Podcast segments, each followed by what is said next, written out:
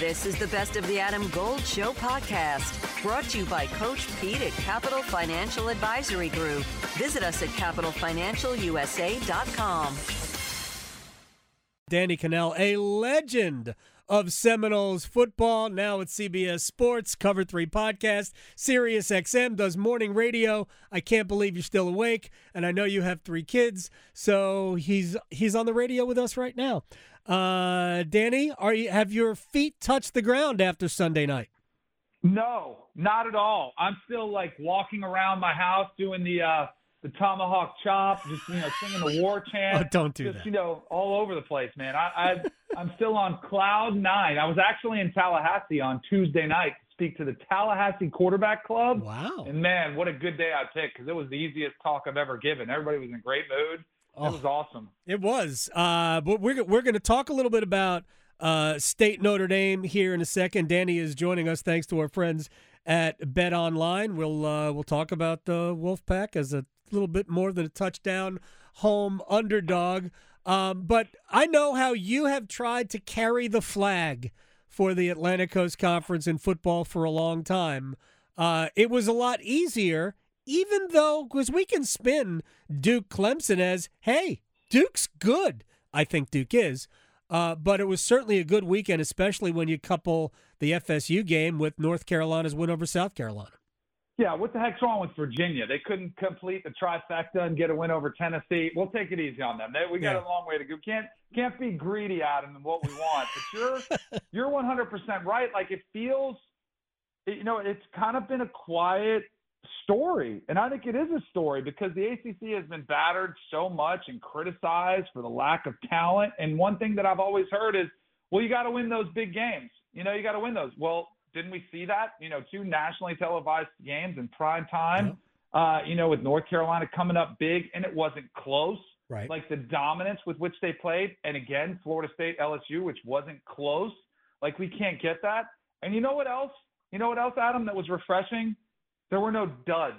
you know, like because in the past we've seen, you know, Virginia Tech lose to Old Dominion. Mhm. Instead, they beat them by two. You know, they beat them by 20 points. You know, like there's just a couple duds out there. Well, in Boston College did have a dud, but we'll just overlook that one. But you know what I mean? Like there'd be several of those, and you'd be like, oh, what happened? But no, the ACC handled their business, and I thought it was a good weekend. And boy, I tell you what, I'm just gonna give you a little preview. If, and this is a big if, Mm-hmm.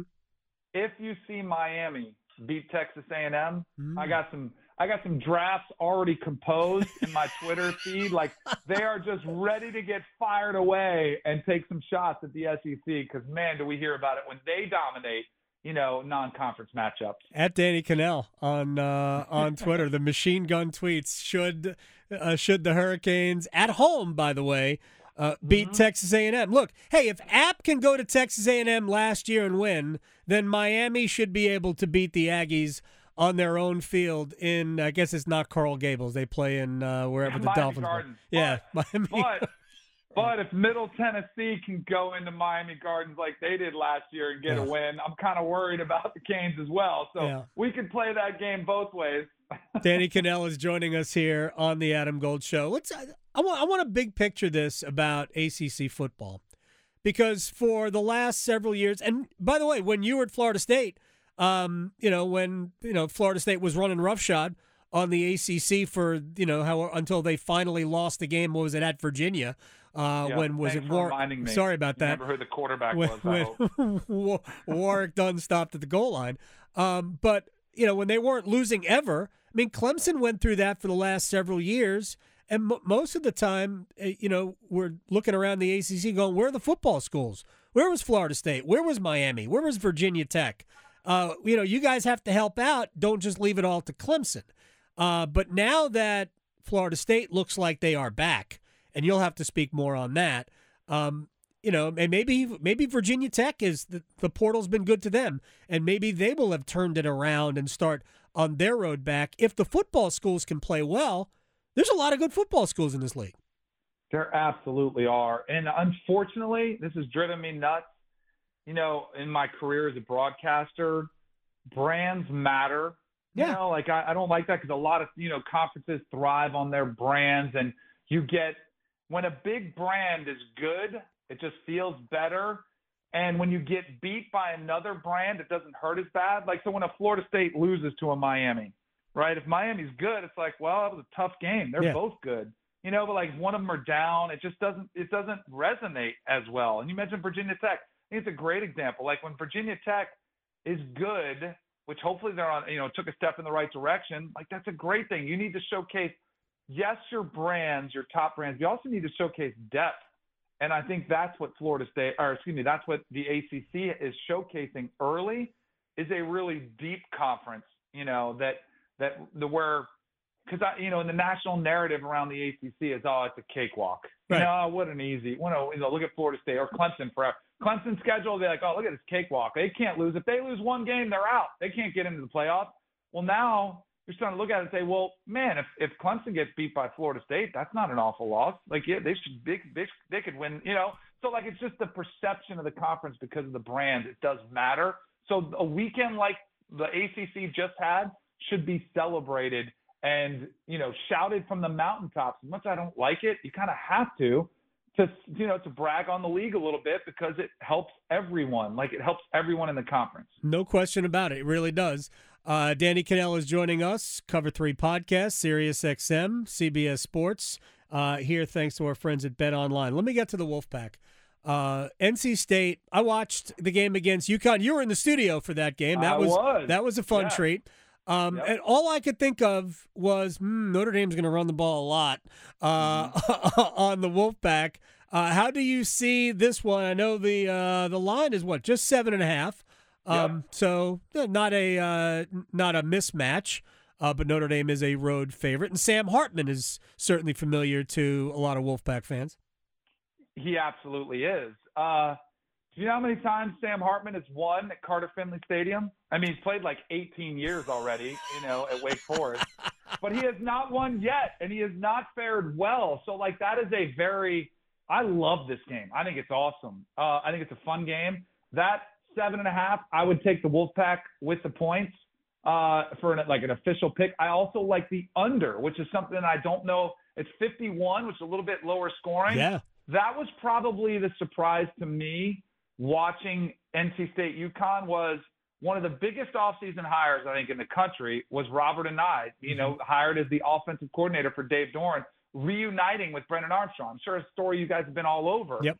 But like when he was when they were together at Virginia, he threw for 400 yards a game, and they're like, "Oh man, this is going to be fun to watch." They're going to open it up, and we didn't see Brennan Armstrong lighten it up in the passing game. He was lighting it up on the ground, like he led the team in rushing. And they're like, "Where did this come from?" right. I, it was a little bit clunky. I think that's normal. I think uh, the one thing I love about Brennan Armstrong is he did whatever it took to win, and I think that's probably the, like the best testament, best testament you could play to a quarterback is like he got some gritty yards, ran over a dude in the touch in, in the end zone. Here's what I love. It's a pretty good test for NC State. They passed it. Notre Dame's had two really. I, it's not a slight to Navy, but I don't think Navy's going to be very good this No, I year. agree. Then they came out against Tennessee State, an FCS opponent, blew them out.